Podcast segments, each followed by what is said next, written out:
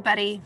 It is Sarah, and I'm here doing a solo record of an episode of And What Do We Learn? And I am covering my my main jam right now, which is my strange addiction. No big surprise.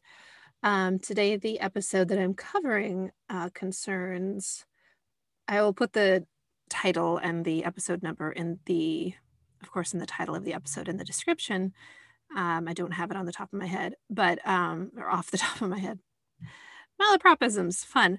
Um, but I just I felt an urge to talk, to create, to do something besides just watch.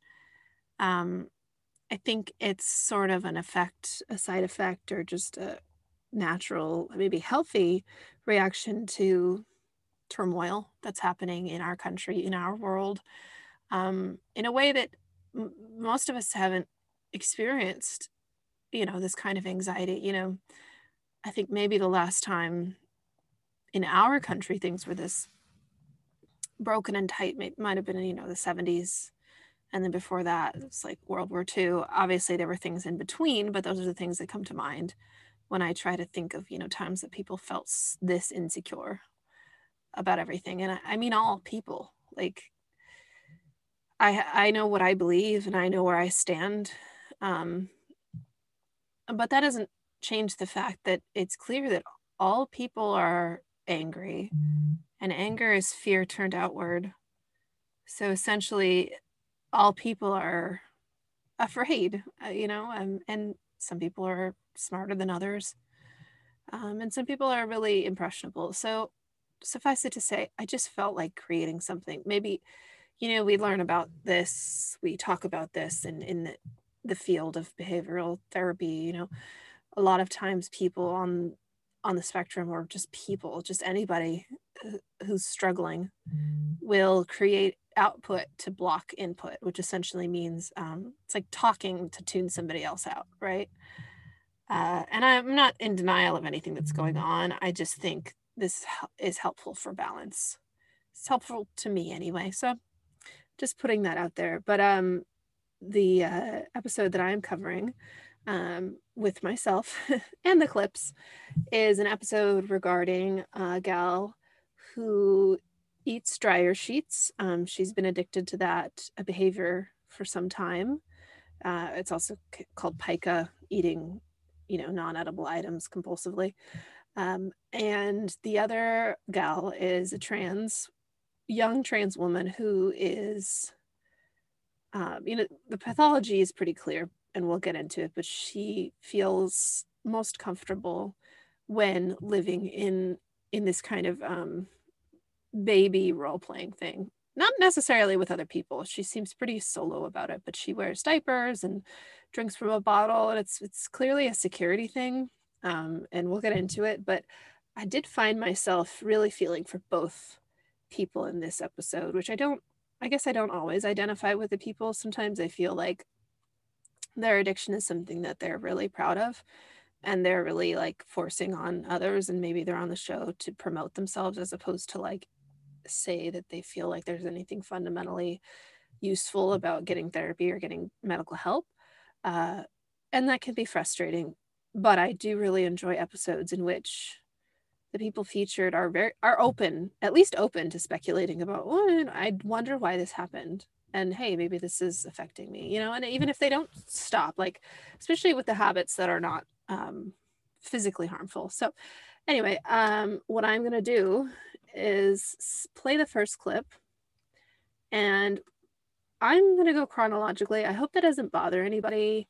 Let me know if it does. Um, but yes, we're talking about two people today. Um, and we'll start out with the synopsis of um, the uh, dryer sheet eating, which I think this clip is valuable because uh, the person in question is actually ruminating on why they think this started, which is not always the case. So we'll start here um, and then we'll continue and discuss. And like I said on Patreon, I'm, I'm essentially just when I do these episodes by myself, I want there to be a balance. And so I feel like the clips are kind of my conversation partner. Of course, I've watched this already, uh, right? But it's there's nothing quite like interacting, even if it's interacting with um, people on screen. I know y'all know what I'm talking about. So without further ado, here is our first clip.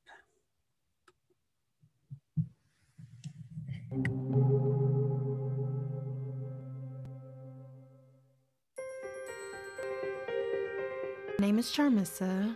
I'm 35 years old. I live in Dallas, Texas. And I'm addicted to eating dryer sheets. Most people use dryer sheets in their laundry. Me, on the other hand, I love the taste of dryer sheets. Charmissa's addiction to chewing dryer sheets began four years ago.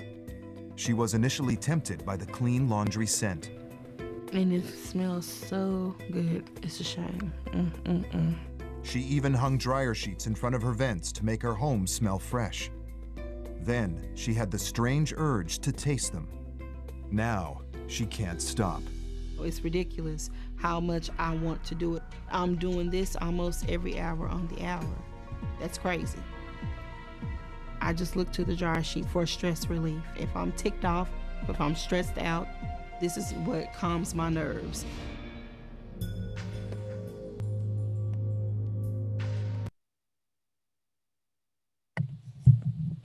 Okay, so we get a little cut in here letting us know Charmissa goes through up to eight dryer sheets a day. That's nearly 3,000 sheets a year. Um, I know not everybody uses dryer sheets, but they do have, it's essentially like drinking laundry detergent. Um, so many chemicals. Uh, but what I notice and, and appreciate about Charmissa is that she's not defending her habit, she's investigating it.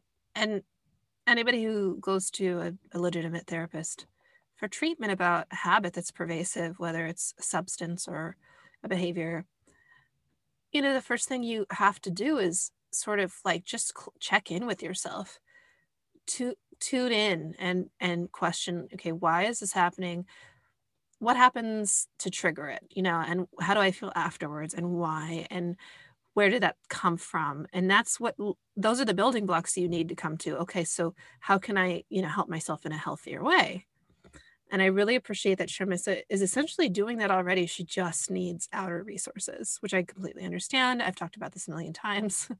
I also have struggled with eating disorders, and, and pica is considered an eating disorder, eating, um, you know, things that are not food, even if it has nothing to do with trying to lose weight or whatnot.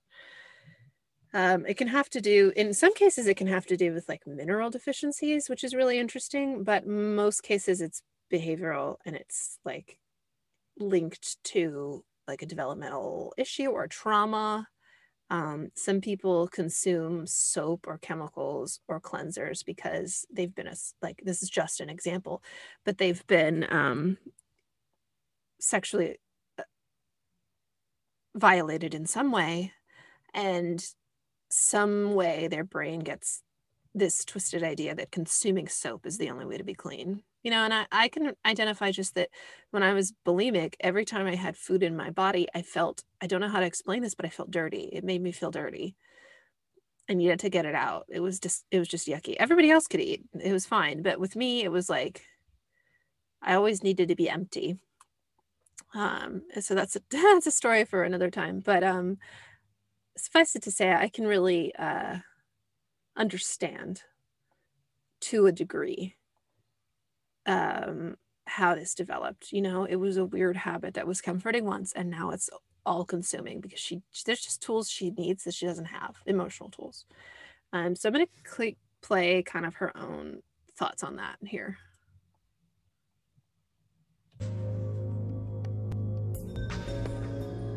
The taste of a dryer sheet is pretty much the way it smells. It's not sweet at all, of course, but it's kind of spicy and tangy at the same time. The taste is so intense, Charmissa wraps the dryer sheets in tissue to tolerate the chemicals. Despite this, she can't put them down.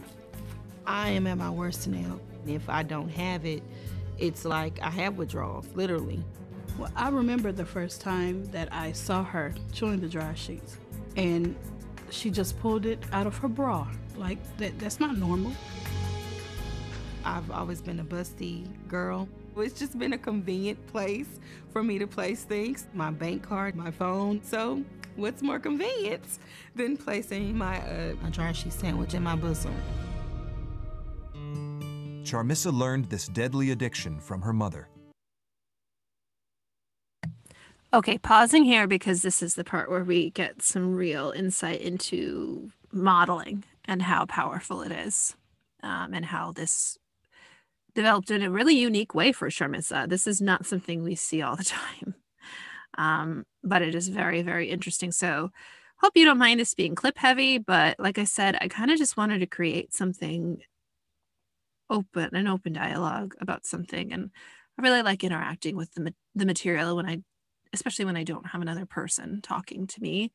Um, so here we go with kind of her explanation about her mom. Also, I just want to say, like, I find her very endearing. I know you can't see the screen, and her sister's very frustrated with her, which I totally understand. I would be the same way.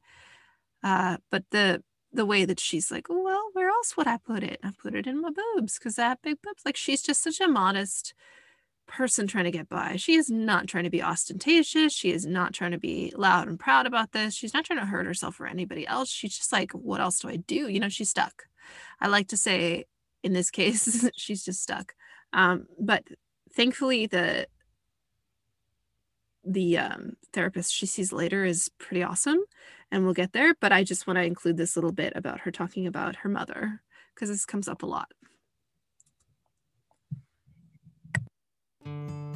Growing up, you know, I used to watch my mother chew on tissue, chew on paper towels. But I didn't see anyone doing the dryer sheets. I, I don't I can't tell you where I got that from. That was my own doing. I'm really worried about her kids. You can tell kids all day not to do and not to do and not to do. Um, the fact of the matter is, kids are gonna do what they see. No, Gabby. Spit it out. Spit it out, Gabby. Spit it out. On your Thank phone you.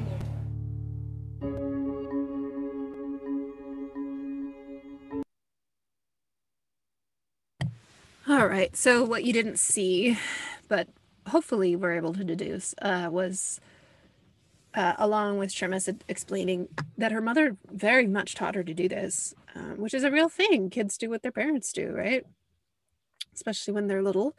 Um, she's also explaining her sister and she are both remarking on the fact that her little girl is starting to imitate her which is obviously not ideal. They don't want her learning that, yeah, you eat tissue, you eat paper, you eat this, you eat that. So it, just goes to show as much as you think you might be hiding something or functioning, like if anybody's observing you, it's a child. And if that child is imitating you, then honey, nothing is secret. And again, this comes with no blame. I just, it's so, it's so true. And again, I appreciate, I appreciate, I appreciate that Charmissa is aware of that. I appreciate that she, well, she's honest. God, she's got no hubris. I mean, I really admire her, not for eating dryer sheets, but for doing this show and being really brutally honest with herself. Like, that's hard to do. So, anyway, the print that we get says dryer sheets contain more than a dozen chemicals. At least six of them cause cancer and nervous system disorders. So there's another episode that I watched recently that I might cover um, uh, concerning a woman who sniffs gasoline. And this was kind of a similar comment. It was like, um, you know, these chemicals that you're inhaling or ingesting can essentially strip your nerves. And then once your nerves are stripped, your muscles don't work right and once your muscle doesn't work right you know like it, it just it's like deteriorating you from the inside out which is scary you know? We all think we're invincible. We think something goes in it's going to come out. I've said that before but that's not always the truth. You, your body absorbs what you put in it right? That's why drugs work. That's why alcohol works.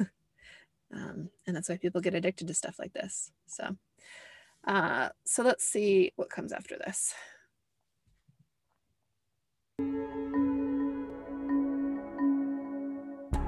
My biggest worry is how it's going to affect her body. Is it going to make her sick? Is it a slow death? This is literally a poison that I'm putting into my body. As much as I want to quit, the struggle is that I can't stop. There's no telling what I've done to myself. Right. Okay. So that's kind of a cap on the first part of um Charlissa. It's like or Charmissa. I'm sorry. I keep forgetting what her name is because it's very unusual. Charmissa. Um, her sister's name is Charlie. That's a lot easier to remember. okay, so we'll get back to her. Um, but then we're going to dip our toes into um, an entirely different story concerning Riley. And this has nothing to do with really anything that's bodily harmful. This is all psychological and, quite frankly, pretty easy to understand, like the pathology. Uh, and I, I just have a lot of thoughts on how uh, Riley could be helped, how she could, you know, do this in a way that's functional. Um, and not because I know everything, but because I'm just, this is my field and I'm just so eager to help people, even those that will never hear me. So let's check in with Riley and what her story is. We're in Buffalo, New York. My name is Riley. I'm 25 years old. I live outside of Buffalo, New York, and I'm addicted to being an adult baby. I dress as a baby as often as I can. Whenever I come home, I always slip into one of my cute little outfits, and it helps me wash away all the stress of the big, tough world. Riley has turned her bedroom into a nursery. She sleeps in her crib every night. I love pajamas, especially footy pajamas. Things with ruffles and pink. I love having my hair in pigtails and sucking on my pacifier.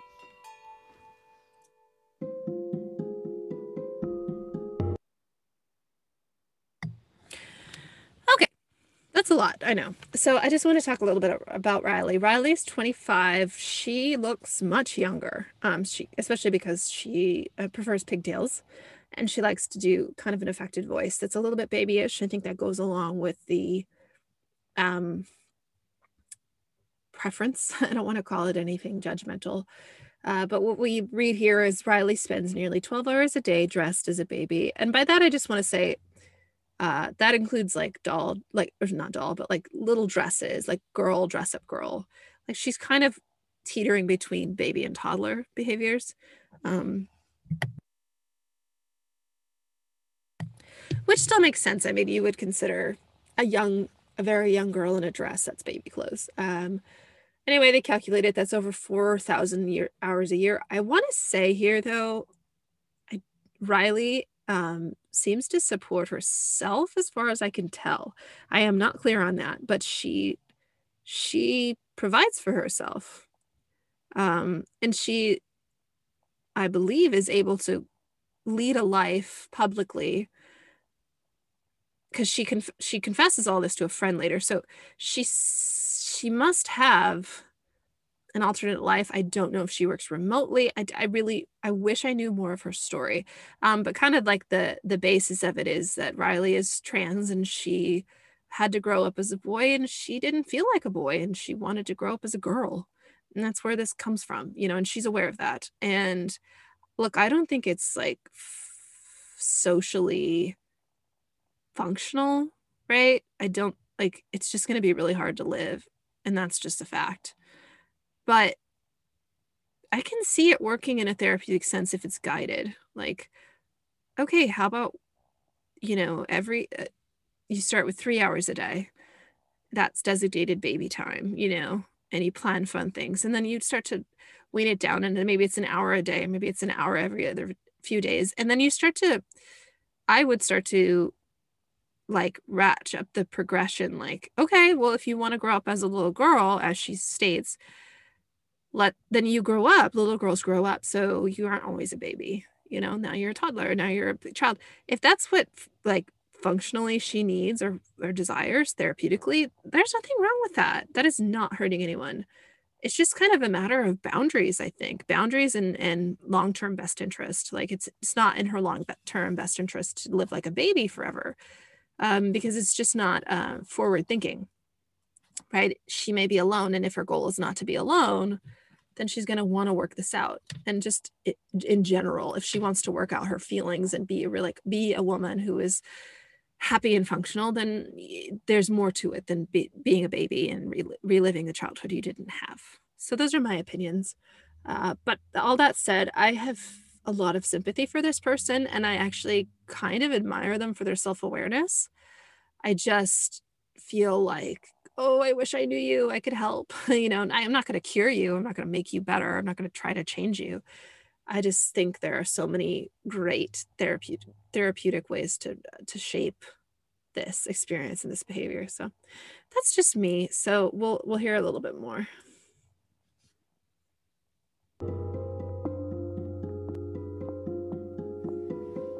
I started wearing diapers when I was about 13, and then that kind of gradually turned into fascination about pacifiers and onesies and baby or diaper accessories. When I was younger, I felt shame. Sorry, I just paused this here because there's I have one more thought and it's not confirmed by anything, but I wanted to make sure I mention it. I do also wonder if um, Riley was either abused or neglected or just had a shitty childhood because it doesn't seem because things like onesies and pacifiers you don't have to be one gender to get those. So those are pretty standard. So to me there's also appears to be an element of neglect or not being loved not being accepted. I know she speaks about bullying later but even by her parents i'm not sure. Perhaps in her upbringing she didn't feel loved. She didn't feel coddled. She didn't feel cared for. And this is compensatory. This is making her feel safe. I'm a baby. I'm uh, no one. I'm I'm safe. I'm a baby. I'm taken care of, even if it's by myself. Being a baby means less responsibility somehow, and and and more safety. Uh, anyway, sorry about the interruption. Here we go. I was afraid that I wouldn't be able to have a normal life doing this. Riley's friend James is one of the few people who knows of her strange behavior. I first found out about Riley's addiction maybe about three or so years after we became friends. You know, I was a little surprised. You don't run into too many adults that like to dress like babies. I know it's something that is very unique to me, and I definitely don't tell people unless I think they're gonna be okay with this. It's my little secret. Riley is also transgender. She was born a male, but always felt awkward and out of place. Five years ago, Riley began living as a female. I believe that gender is something that you can choose. I very much. Okay, I just want to point out if she started doing this at 20, but she started wearing diapers at 13, this issue predates actually coming out and it predates act- trying to be a, a female. So, again, it points to other trauma, perhaps just trauma of being trans and feeling um, potentially unaccepted and unloved and unsafe, which is really it's devastating because that just means this is a coping mechanism to deal with fear and trauma. And who's safer than a baby, right? A baby's loved for, a baby's innocent, a baby doesn't have to take care of themselves, they're protected. Um, and it seems like Riley is creating her own situation in which she's the baby and the parent at the same time so she can parent herself. Maybe? I don't know. Let's watch more. Believe that i'm a girl. It just feels so comfortable and it's just so right for me. Wow a bottle and a footy sleeper? Uh yeah don't you think that's a bit much for just hanging out with the two of us? I kind of like it. It makes me kind of feel younger and like a kid and stuff. Riley is so engrossed in her addiction, she spends nearly $400 a month on accessories like diapers, baby powder, and bottles. She wears diapers 24 hours a day. These are definitely my favorite type of diapers, the briefs. They're the crinkliest, they're the most absorbent, and they have the tapes on them, so you actually have to go through the whole process of diapering. Wetting my diapers is just something that kind of comes naturally with wearing diapers.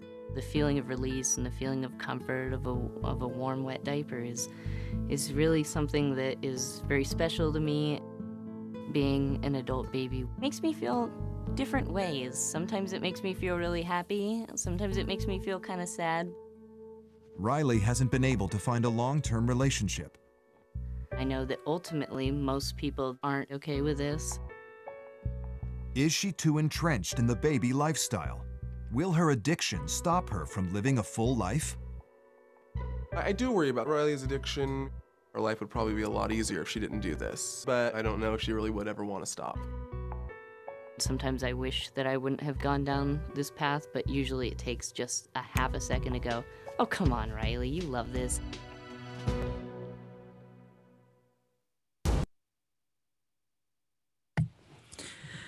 All right. Um, you know, it's all it's all a lot. It's all like full blast. It's not even like a cash thing. Like, you know, when you see the room, it's decked out.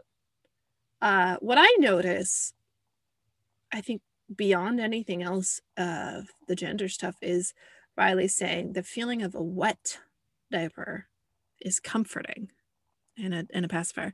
A warm, wet diaper.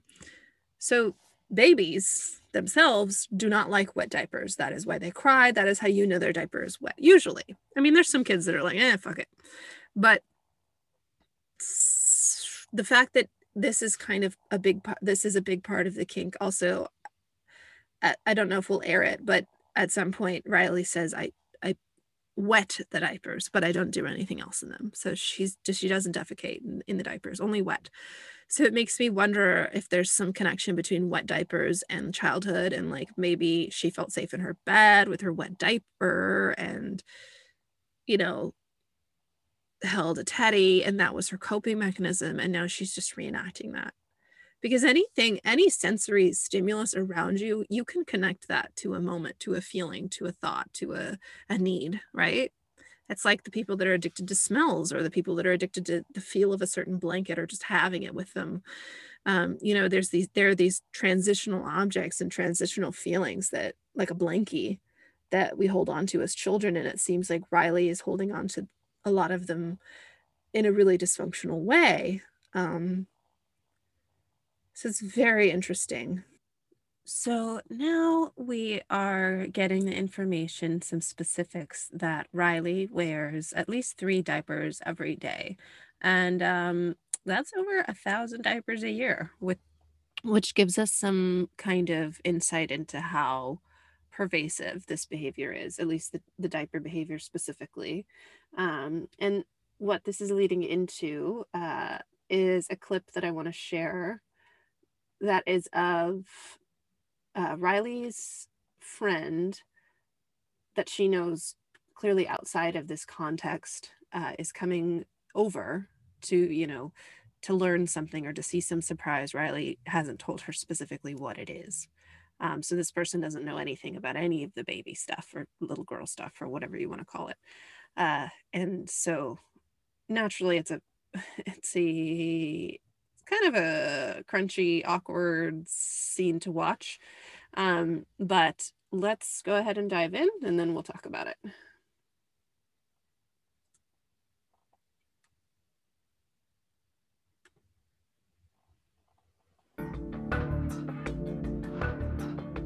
Few people know of Riley's addiction. It's hard to tell somebody because there's always been that fear that they will completely be super negative to me and judgmental. Candace has been one of Riley's closest friends for over seven years. But because Candace lives in another town, she has no idea Riley is living most of her life as a baby. Today, Riley is finally ready to confide in Candace and reveal her addiction. Um, you know, I'm transgendered. You know, I've been living as a girl forever. You know all about that, but I have something to talk to you about. Um, Okay. I'm just gonna give it a minute and I'll come out and talk to you about that, all right? Okay. Cool. I, I don't have any idea what's going on, but I hope everything's okay. Candace? Hello. Oh, okay. So, what I wanted to tell you was that I am addicted to being a baby and wearing diapers. This is my uh, wonderful little room. It's my nursery. I don't know what I was expecting to see. Um, it was definitely a surprise. This uh, this crib is really awesome. I kind of built it from scratch out of an old, you know, antique bed. And forgive me for being a little. well, I didn't do this because I, you know, wanted to shock you or anything. You know, we've been friends for a long time. I'm and glad I- you told me. Oh my god, I was nervous. This is quite a lot to take in, but at least you didn't scream and run out of the apartment. I never got a chance to be a little girl, you know? I mean, I grew up as a little boy, and, and so it's nice to be able to create new memories. Am I sounding like completely crazy right now? Well, I mean, obviously, it was a shock walking in, but I'm really glad you told me. I don't think it changes how I feel about her. It's her life. I really just want Riley to be happy and healthy. I don't feel like what I'm doing is wrong or dirty or weird. There's no reason for me to stop, so why should I? Okay, so that was a lot.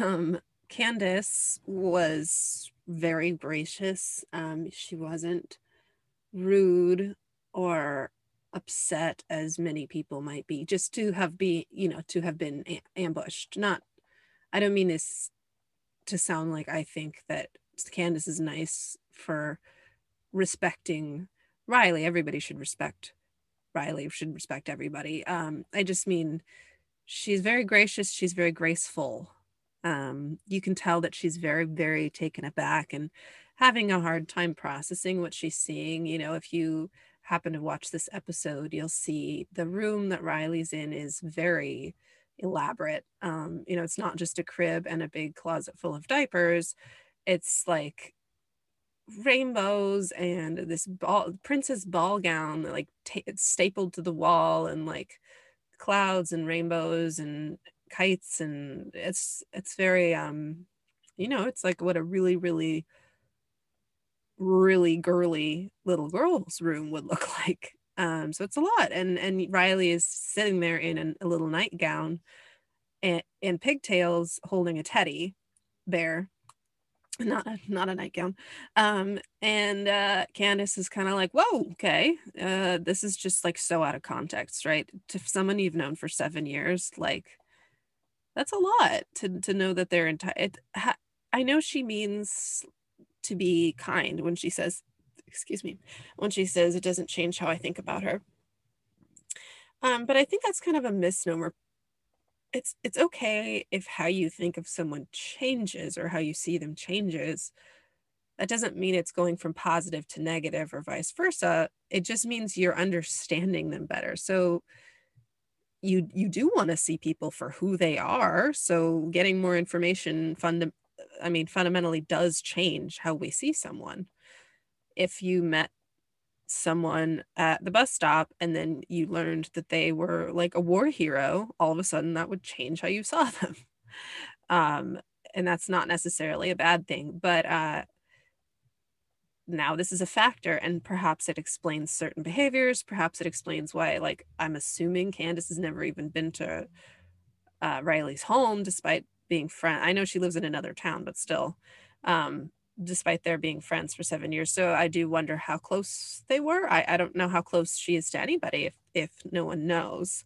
Um so yeah it's just you know it's a typical reveal for this kind of a show but Riley does, she's pretty calm. She's not defensive. Well, she's a little defensive when she says, I don't think anything I'm doing is wrong or weird. Um, but that's fair. I mean, like she she's not harming herself physically. It's just a matter of like, how are you gonna function in society? You know, how how easy is that gonna be for you? Is kind of the question, you know? What risks do you want to take? What struggles do you want to take on? Which battles are you gonna choose? Um, and and also like is this a way of avoiding in a way sexuality? Because sexuality can be really complicated for somebody who is trans you know? Like i can only imagine. Um and i certainly can't relate to that myself but i'm very aware of what a big i mean if if you're trans sexuality is is like the beacon of everything and it- there's a lot to parse and a lot to figure out I'm sure, especially if you feel like your own body isn't your own.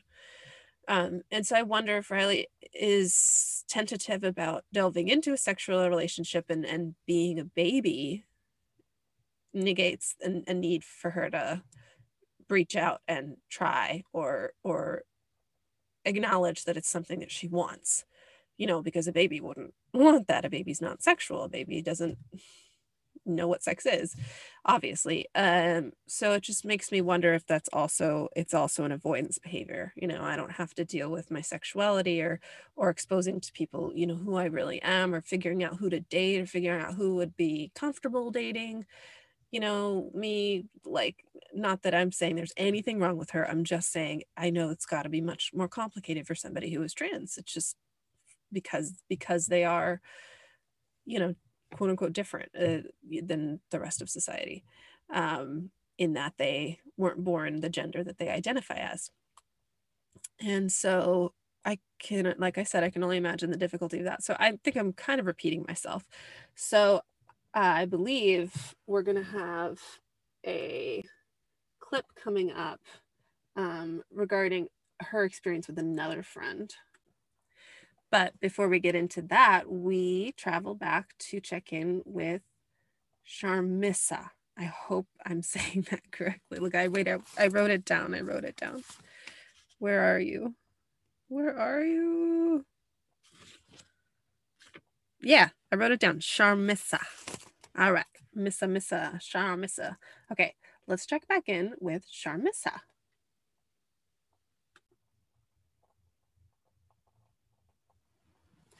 We're going to see Sharmissa having a mm-hmm. conversation with her sister Charlie regarding the issue, well, obviously, the, the dryer sheet consumption. When Charmissa told me she was chewing six to eight dryer sheets a day, I felt scared. One is out of hand, but six to eight, ridiculous. It's like I have mixed emotions. I want to stop, but at the same time, I still want to do it. I struggle with the fact in knowing that this is harming me. Do you remember the first time you did it? It started off with the smell. The smell of it was enticing. Unbelievable. Okay, I like perfume. I like the smell of body spray, but I don't drink it. I know. It's What does it taste like? It's like a soapy consistency. You know how? Oh like, my have You ever, God. have you ever taken a shower and it's like soap getting in your mouth or something No, like that? No, dude. I don't eat soap. I don't taste it. It's gross. I'm worried about the chemicals in the dryer sheets. Whatever the side effects are, I'm pretty sure they'll lead to death. You're chewing on one now, right before me. Have you tried to stop? I have tried to stop. I really have. Really? Mm-hmm. But after, I, I would have to go back to it. I would like for her to see a doctor so that she can at least find out if there has been some sort of um, effect on her body. I don't get it. I know. Well, that's why I'm gonna get some help so Good. we can get it. Thank God. So- Please stop. It's not easy for me to stop this, and I don't understand why. Something I want to point out right off the bat is she did not say it's not going to be easy for me to stop this. And I don't understand why other people don't get it, which is 99.9% of the time of the time what people say on these shows. What she said was, this is going to be really hard for me to stop this. And I don't understand why. Period. Why? So she, again, like I said before, she's investigating her problem. She's not defending it or or saying it's functional or okay in any way you know because it's not. She knows it's not but she wants to understand why. And because that's the way to stop. And uh, i just I, I'm, I admire that so much that logical chain of thinking because a lot of people don't possess that. And as frustrated as her sister is she's got to at least she has to at least appreciate that you know, Sharmissa is saying, Yeah, I want to get better. Of course. That's why I talked to you about this. That's why we're having this conversation. Um, so yeah, I, I just I find that encouraging when thinking about, you know, the the likelihood of somebody of Sharmissa succeeding in in stopping this habit and remaining in remission. a recovery, whatever you would say for this. I'm not entirely sure. Um, you know, makes me feel a lot more hopeful about about her case. Uh, and with that, we move on to Sharmissa visiting a doctor. Doctor. I don't know why I said it like that. She's visiting a doctor. Um, and it's a pretty moving scene. I'm not gonna lie, it's rough. Uh, let's get into it.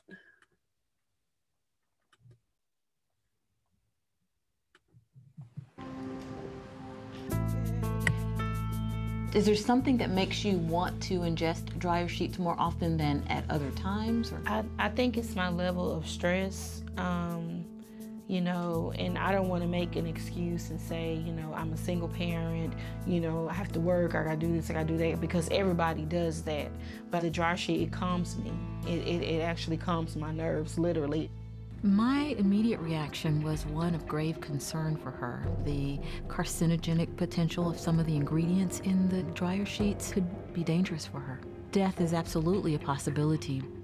There are a bunch of different chemicals that are put together to make dryer sheets. When you ingest those things, that could be fatal. There are known carcinogens. These carcinogens can cause anything from pancreatic cancer to lung cancer. There are also significant effects from many of the chemicals on the central nervous system. Difficulty with concentration, difficulty with memory, and it may not affect you now, but down the road when you're trying to remember your 15 year old's soccer game or where you put your keys to go pick your children up, that's when we're going to see these effects. I wasn't going to say anything. And I was just going to continue on and doing what I'm doing. I want to do better and I want to be well. I think this is a very good first step for you, and I applaud you recognizing it as a, as a problem and seeking help for it. So moving forward, our checklist is going to consist of regular visits, as well as a psychologist or counselor. I have to stop this, and I don't want to continue on harming my body and, God forbid, not being here for my children.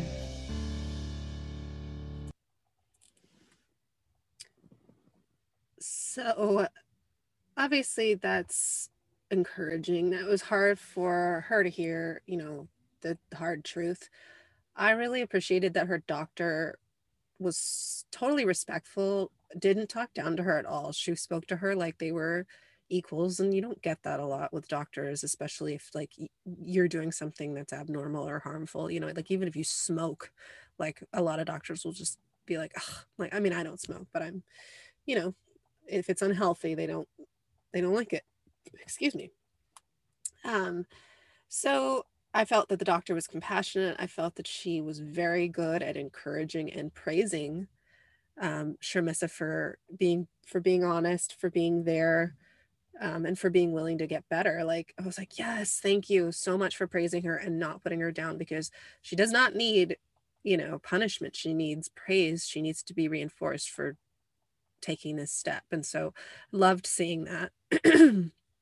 and I think we get, I think we get right after this, uh, the blurb about her. Oh, no, not yet.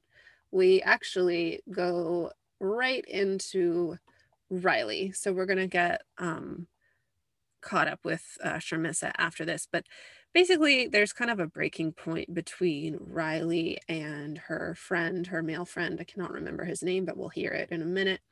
Um, and the uh, inciting incident is um, shopping and the difficulty Riley has shopping because she's always wearing diapers, like big, crinkly, as she describes them, big, crinkly, velcroed or whatever strapped diapers and they're both you know i mean you've seen a diaper anybody everybody's seen a diaper. Um, you know they're big and bulky they're nothing like slim underwear so they're going to show in most clothes. So this is an interesting scene. Um this one yeah i'll save my thoughts for after i air it but let's let's check it out and then i'm going to talk about what i think about this entire like tableau, yeah, if you will. My name is Riley, and I love acting like a baby.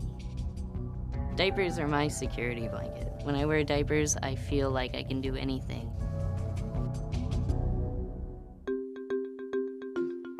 Today, Riley and her friend James are on the hunt for clothes that can keep her diapers hidden. But one question still remains. Why is Riley more comfortable dressed as a baby? Ooh, this is definitely my style. Very pretty. So how would something like that work with your diaper? Don't you think I might show? Well, that's why you try everything on. I do worry about how people could react. This is definitely something not very normal. What do you think? That one's not gonna work, the, the diaper showing. Those jeans are, are too low. The, the diaper's definitely gonna show if the shirt moves just a little bit. It might work without the diaper. What about this one? This is a little ridiculous. I just want to say, like, Riley is a very nice figure. Um, you know, I feel like she could pass well without having to be this little girl character, you know? I mean, what she's trying, not that it matters what her figure is, of course, but she, I, fi- I feel, you know, might find that she can find happiness and success wearing the clothes that she's trying on. She's trying on some clothes that are like not little baby girl clothes. And she looks good, you know, I mean, minus the diaper. So, anyways, I just inter- wanted to interject there. Here we go. Wrong. Haven't you considered how this might be affecting your life in any way? I mean, you have to shop for your clothes around all of this. It's not that big of a deal. What what about stuff like relationships? I mean, don't you think it's gonna be pretty hard to find someone to accept that? I can find somebody. The, the world is a big place. She was listening, but I, I could definitely tell she doesn't really feel like it's something that's a problem for her at all. I mean, you know, just as your friend, it's it's a little concerning. I mean, would you be willing to at least see a professional for me? I just, you know, I just want to make sure that you're happy and healthy and you're doing the best thing for you. Well, when you say it's for you, I mean, that's tough. I mean, I guess, yeah, I mean, I guess I would see somebody. My hopes for Riley are that she may gain some insight into what drives her to dress like a baby. I just want her to be happy, and I wouldn't want to see dressing like a baby get in the way of her happiness.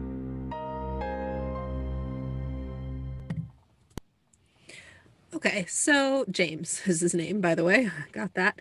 Um, James, you know, he's he's kind of cranky about it, but he makes a very good point. He's saying, you know, don't you think he's not saying like, oh God, you're such a weirdo. You know, he's not being unkind or rude or saying like, I dislike you. What he's saying is, don't you worry, like that this is gonna make it a very challenging for you as an adult woman fetishizing diapers. Don't aren't you worried? And um Riley's response is maybe a little bit of denial, but she doesn't say, like, at least she doesn't say, I don't need anyone. She says, the world is full of a lot of people and I can find someone. And honestly, if that's the way she or anyone wants to go about it, like, yeah, absolutely. You're allowed to be yourself. Um, you know, no one has the right to tell you like that you can't live your life the way you want if you're not harming anybody else you're not harming yourself you're just not a typical run of the mill man or woman or whatever or non-binary you know um so there's that and you know there's a tons of communities of people that love this you know what i mean? Like there are people out there for her she's not wrong. So I don't know that like an intervention is necessarily like a necessity here, but it does seem like the friend sees like, okay, maybe the easier way for her is at least trying to figure out where this is coming from and if maybe it's a cover for something or a coping mechanism for something and not necessarily what makes her happiest. And that's what he says. He's like, I want to make sure she's happy because it can be hard to tell is someone happy or are they consumed by something um and so yeah uh and to her credit she agrees because riley seems like a pretty kind person who really cares about other people um she seems very nice and chill like i don't i don't dislike her at all um and she values her friend's opinion Um, she values both of the friends that we see their opinions. Um, so yeah, I, that's how I feel about it. Um, that whole thing. You know, at first you think, oh, she's in denial, and then and then you're like, well, maybe she's not. Maybe this is the decision she's made. Could it be harder than any other possibility? Yeah, but is she in denial? Not, not necessarily. So, following this, we see Riley meet with a therapist. And what I thought was cool about production, I'm guessing, made this decision um, about the way they did this was the therapist actually came to Riley. So she got to see the environment. You know, she didn't see plain clothes like work workday Riley, like who was describing things because you know who knows how accurate it's going to be or what she's going to choose to bring up or you know it's hard to be in an, a therapist's office and be like yeah here's all my embarrassing shit like i i mean trust me i get it it took me years to finally be like what am i going to lie for i'm paying to be here um, but it's just instinct to be really protective of information that you think is some might make someone judge you so um it's awesome too that Riley allows her to come. Uh, that's a big step. And so the therapist is at Riley's home, and I'm going to play the clip. And I do like, I generally like the therapists that they employ in this show. Um, so let's, yeah, let's get into it. About her well being and asked Riley to meet with a therapist. Wow. So this is my nursery. I would like to kind of get some background information because the only way we can really understand ourselves is to have a context. I got bullied a lot. When I was in eighth grade, I was thrown downstairs by just a bully and I broke both of my wrists at, at that point and it was very traumatic. How did that affect you? How did you feel about yourself? I just just felt kind of like, you know, a little worthless. I don't necessarily feel I do this because I had all these negative things in my life. I, I challenge you a little bit on feeling like this aspect isn't very strongly related to your experience. It's not possible for someone to make her change. It's her coping skill. So trying to tell her that she just has to stop, she'll just drive it underground. I see no reason to change. I love the way I live my life, and I'm going to continue being an adult baby.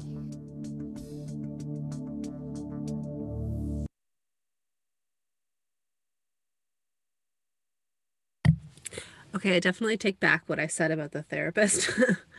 um, I like that she respects Riley's right. No, she doesn't respect Riley's rights. She writes it off as like, there's no way this isn't because of your trauma and you should look at that. But then she's like, she can never change. Like, no one can ever change her. And true, no one can change her. Of course not. No one should change her. But she can she can succeed in life with help if she is willing.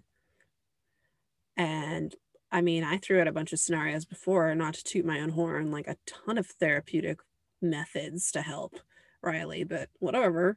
Not to mention, you know, ther- therapy for trauma, uh, you know, and and just like seeing her more than once might help. Um, so I think, yeah, that therapist was kind of garbage. Nancy, Nancy, yes, suck. Um, I was uh, mistaking her for the therapist that we see who meets with Shamissa. So that's my bad. Shamissa's therapist gets two thumbs up. Nancy, you ain't fancy, and I don't like ya. All right. Um, and then we just get the information that Riley is still engrossed in her adult baby addiction. And she's convinced that it's the right lifestyle for her which is like again that's okay like that's totally fine it's all about where she what she wants to do. Um it's all about what she chooses and believes is best for her and that's what she believes is best for her. And thankfully it's not something that's you know physically harming her it's not a cult it's not like an abusive relationship you know if you think about it, if it does not harm her and she can live her life, then okay, she's okay. Mm, I mean, like I said before, there's communities of people like this. However, if she didn't, if she felt trapped, if she didn't want to live like this forever, if she felt compelled to change, there's many, many ways for her to receive help that's not just be different, you know? Okay, well, I'm going to move off my soapbox here. Um, and then because we need to uh, finish up with our our little journey with Sharmissa by uh, w- watching her meet with her therapist, the one that I actually like.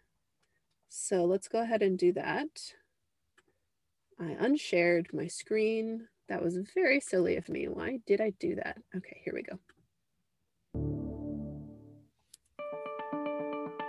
Charmissa's eaten dryer sheets every day for the last four years. It started as a love of the fresh scent. Now she eats over eight dryer sheets a day. She even hides them in her bra so they're close by when she has a craving. But threats from the doctor that her addiction could cause cancer or nervous system damage scared Charmissa enough to seek help from a therapist. What prompted you first using the dryer sheets? Do you know? I will be honest with you, my mom, unfortunately, um, she struggles with mental illness. And this is something that I saw her doing as a child. Um, so, and I didn't think that it was good for her to do either. You know, she would just blow it off. And honestly, I'm the same way. I kind of like blow it off, but I say, "Don't you do it? You know, mommy just needs to do it right now. I, but don't you do it." You So very conflicting messages. Yes. You know, sometimes I don't feel that I'm a good mom.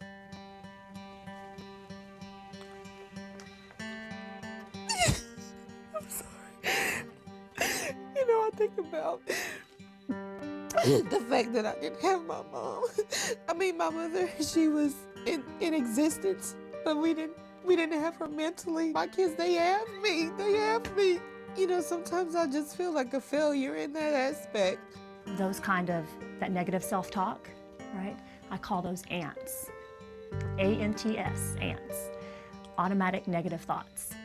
When you fill your head with that kind of stuff, it's pollution, right? And we need to exterminate those ants. I can tell you really, really want to do it differently. Mm-hmm.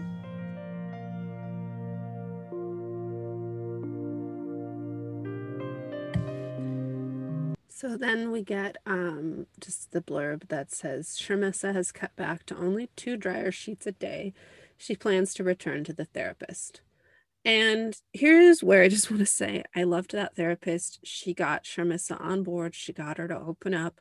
It was heartbreaking to hear Sharmissa say that she feels like she's a bad mom. That was so sad because she's so clearly not. And it's she's so clearly influenced by like a really, really challenging childhood. I don't know in what in which ways her mom wasn't there for her. She doesn't elaborate, but regardless, she, she felt alone. And it almost seems like consuming things like her mother did, things that are not food, perhaps is almost a way to like try to connect to her mom that she never felt she could reach. Uh, so man, there's a lot of layers there. And again, I just ad- admire her forthrightness and um and I admire the therapist for letting her cry, for letting her have that moment, but then for saying these are, you know, what she calls ants. These are automatic negative thoughts. Like you don't even get a chance to question them. They just pop into your head and you take them for true. And that is such a good way of putting it because that is what, you know, like anxiety, what we call stuck points are the things that your brain just start just tells you and you just accept it and never question it. Things like I'll never be blank or no one will ever love me or it doesn't matter if I blank it or um, you know nothing good's going to happen. I'll never make money. Like just these declarations, like these really negative, definitive statements that we somehow grow to accept as truth.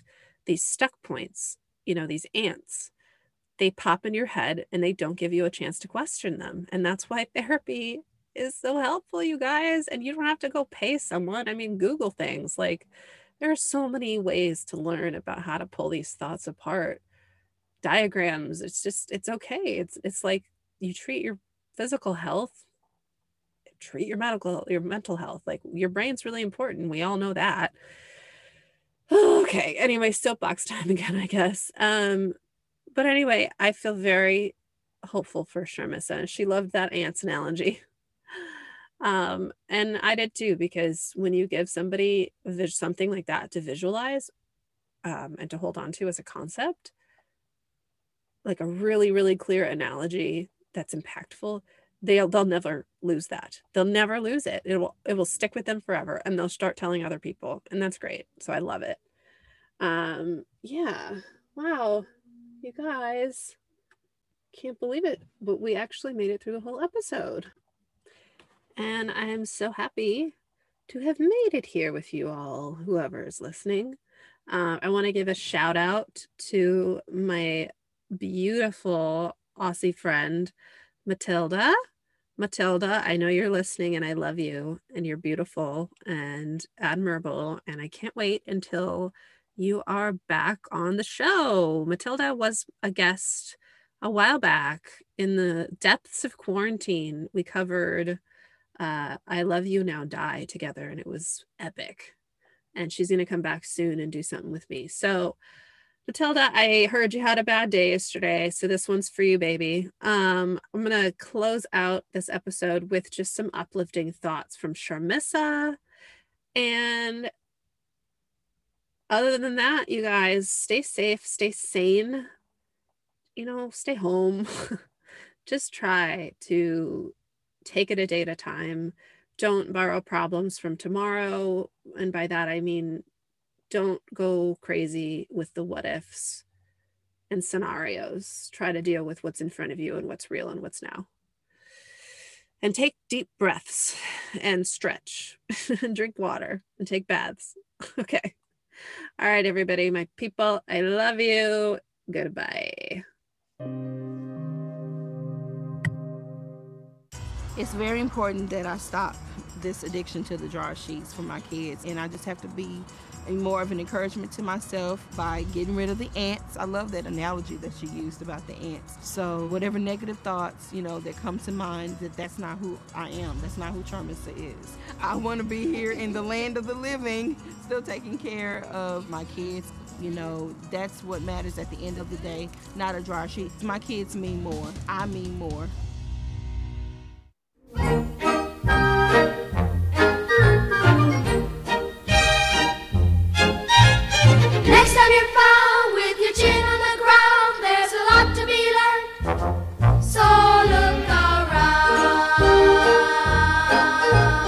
Just what makes that little old ant think he'll move that rubber tree plant? Anyone knows an ant can't move a rubber tree plant, but he's got high hopes. He's got high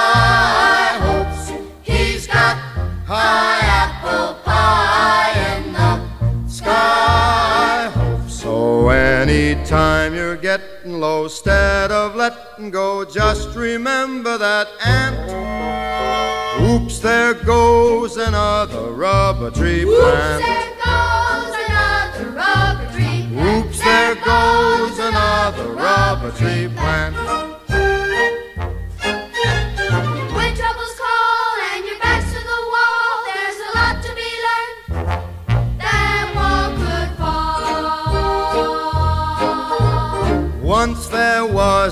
Silly old ram, thought he'd punch a hole in a dam.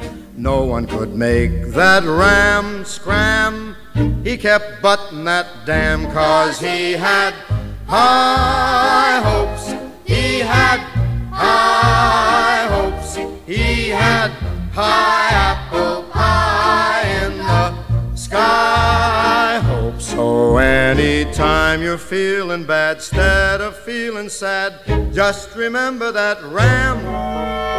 Oops, there goes a billion kilowatt dam. There goes a billion kilowatt dam. Oops, there goes a billion kilowatt dam.